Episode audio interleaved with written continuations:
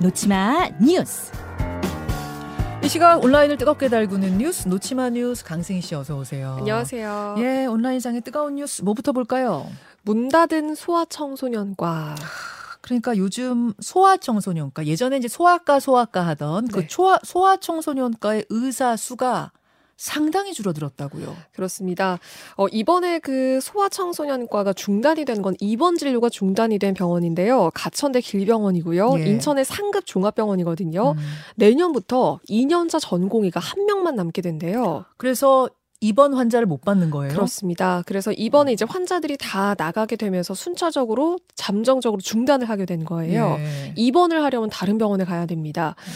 어, 이 소아청소년과 전반적으로 지원하는 전공의 수 자체가 급격하게 줄어들었습니다. 그러니까 소아 이제 전공을 나누게 될 때 저 소아과 하겠습니다 하는 사람의 수가 얼마나 줄었길래요? 지금 이 전국 대학병원 중에 그러니까 36%만 현재 가능한 상황인데 올해 그 기준으로 봤을 때 60개 병원 중에 49곳이 이 지원자가 단 한 명도 없었다고 해요. 종합병원에서 소아과 전공의를 모집하는데 네. 지원자가 빵! 네. 한 명도 없는 곳이 49곳? 그렇습니다. 60개 중에 49곳? 네.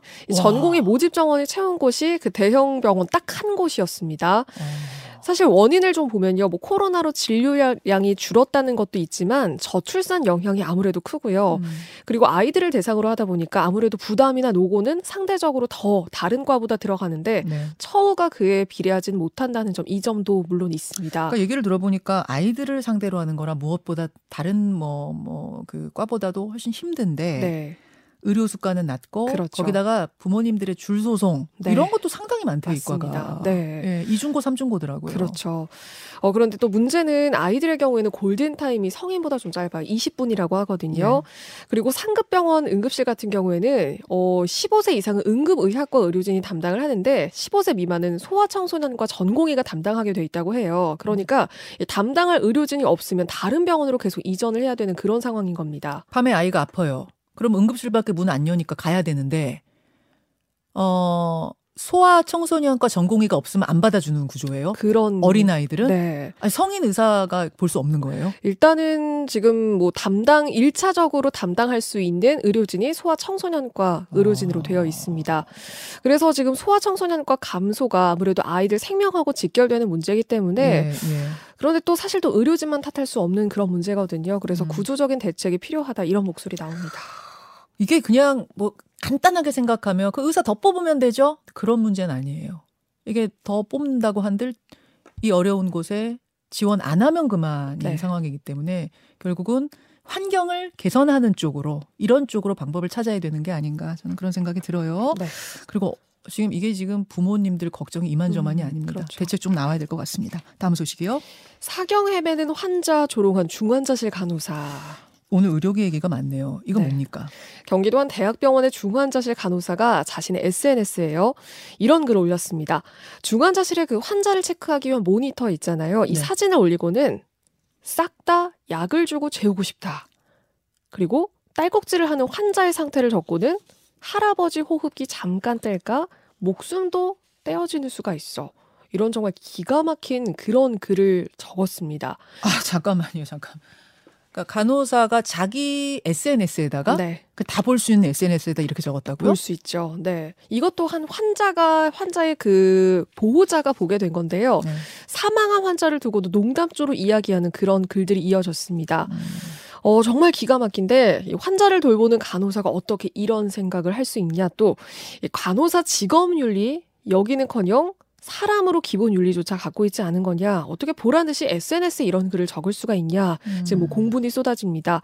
특히 그 현재 간호사라고 밝힌 누리꾼은요. 네. 오히려 환자를 보면 그러니까 너무 마음 아프고 그래서 그 감정이입을 안 하려고 평정심 가지려고 애쓰고 일을 하는데 음. 아 이런 경우는 너무 말도 안 된다. 막 공분 쏟아지는 글들이 있었습니다. 이, 이게 이제 대부분의 간호사들의 마음이지. 네. 진짜 이게 이게 지금 이 사람의 경우가 마- 이게 말이 되는 건가요? 이런 것도 적었네요.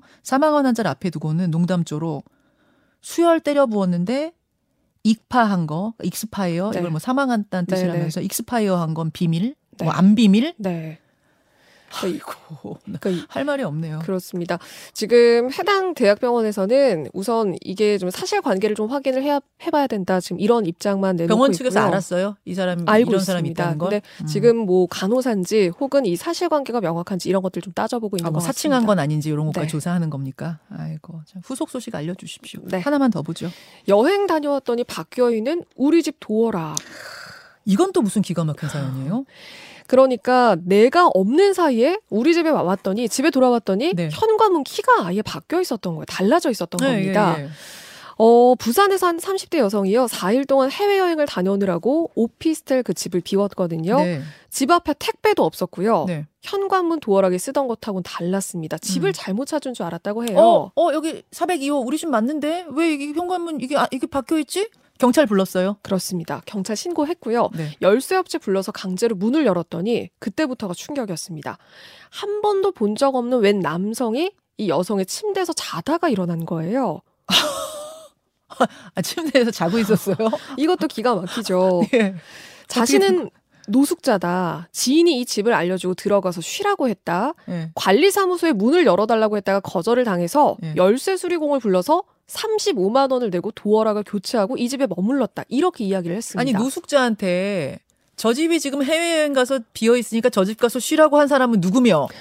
노숙자가 무슨 돈이 있어서 35만 원을 내고선 이 저 열쇠를 따요? 네. 그러니까 사실 35만 원이면 그 돈이면 다른 데 가서 먹고 자고 충분히 할 수 있는 건데 그렇죠. 어 이거를 바꾸고 들어온다? 좀 범죄가 충분히 의심될 수 있는 그런 상황이고요. 그리고 어, 이 정황들이 모두 우연이라고 했다고 하기에도 너무 말이 안 됩니다. 아, 말도 아니 아, 여기 또 이건 너- 너무 말도 안 되는 게 한두 가지가 아니에요.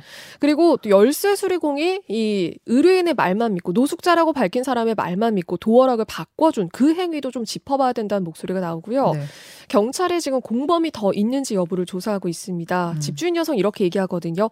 경찰이라도 같이 안 왔더라면 어쩔 무슨 일이. 일어났을지 그렇지. 너무너무 끔찍하다. 어. 그래서 지금 정신과 치료를 받는 중이다 호소를 하고 있습니다. 어, 이건 역시 후속 보도 해주셔야 네. 될것 같아요. 강승희 네. 씨꼭 부탁드립니다. 네. 그리고 잠시 후에 기막힌 뉴스 하나 더 나오거든요. 그것도 듣고 가세요. 수고하셨습니다. 고맙습니다.